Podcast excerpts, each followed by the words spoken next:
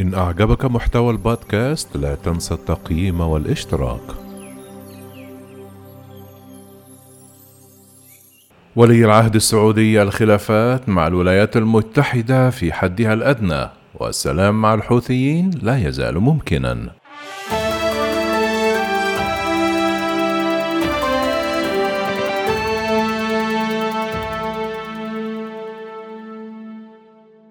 وضع ولي العهد السعودي الأمير محمد بن سلمان يوم الثلاثاء رؤيته للسياسة الخارجية للمملكة مع الولايات المتحدة كشريك استراتيجي، والعمل مع الحلفاء لإيجاد حلول للسلوك السلبي لإيران.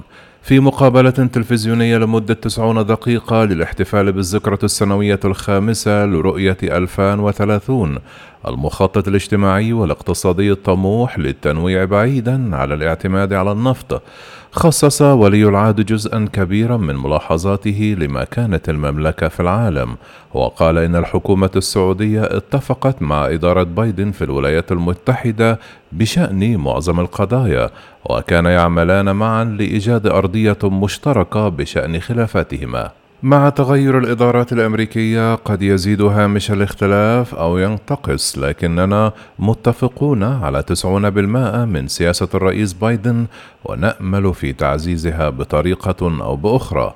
وبالنسبة للأشياء التي لدينا بعض الاختلافات معهم حوالي عشرة بالمئة، نحاول تحييد المخاطر والتوصل إلى تفاهم بشأنها، إنهم شركاؤنا لأكثر من ثمانين عاماً. قال ولي العهد أن إيران كانت جارة ونأمل أن تكون لدينا علاقة جيدة نريدها أن تنمو وتزدهر. مشكلتنا مع التأثيرات السلبية مثل برنامجهم النووي ودعمهم لوكلائهم الإقليميين وبرنامج الصواريخ البالستية، نحن نعمل مع شركائنا لإيجاد حلول لهذه المشكلات. ومع استمرار التحالف الذي تقوده السعودية في اليمن في معركته لاستعادة الحكومة الشرعية للبلاد، رفضت ميليشيا الحوثي المدعومة من إيران خطة السلام السعودية، وتواصل قصف أهداف البنية التحتية المدنية والطاقة في المملكة بطائرات مسيرة وصواريخ باليستية. وقال ولي العهد: لا يوجد بلد في العالم يقبل الميليشيات على حدوده. نأمل أن يجلس الحوثيون على طاولة المفاوضات للتوصل إلى حلول تضمن الحقوق للجميع. بينما لا شك أن الحوثيين تربطهم علاقة وثيقة بالنظام الإيراني، فلا شك أن الحوثيين عرب في نهاية المطاف، ولا مفر من أن يعملوا مع إخوانهم لإنهاء ذلك النزاع. قال ولي العهد إن المملكة نفسها كانت ضحية للتطرف، وقال: السعودية كانت هدفا رئيسيا للمشاريع المتطرفة والأعمال الإرهابية في العالم. كل متطرف عندما يفكرون من أين يبدأ استهدافهم فإنهم يفكرون في المملكة العربية السعودية.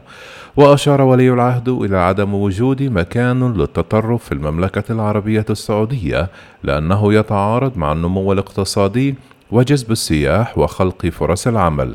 عندما طلب منه تحديد عقيدته الرئيسية في السياسة الخارجية، أجاب ولي العهد ببساطة: إن مصلحتنا في سياستنا الخارجية هي مصالح المملكة العربية السعودية.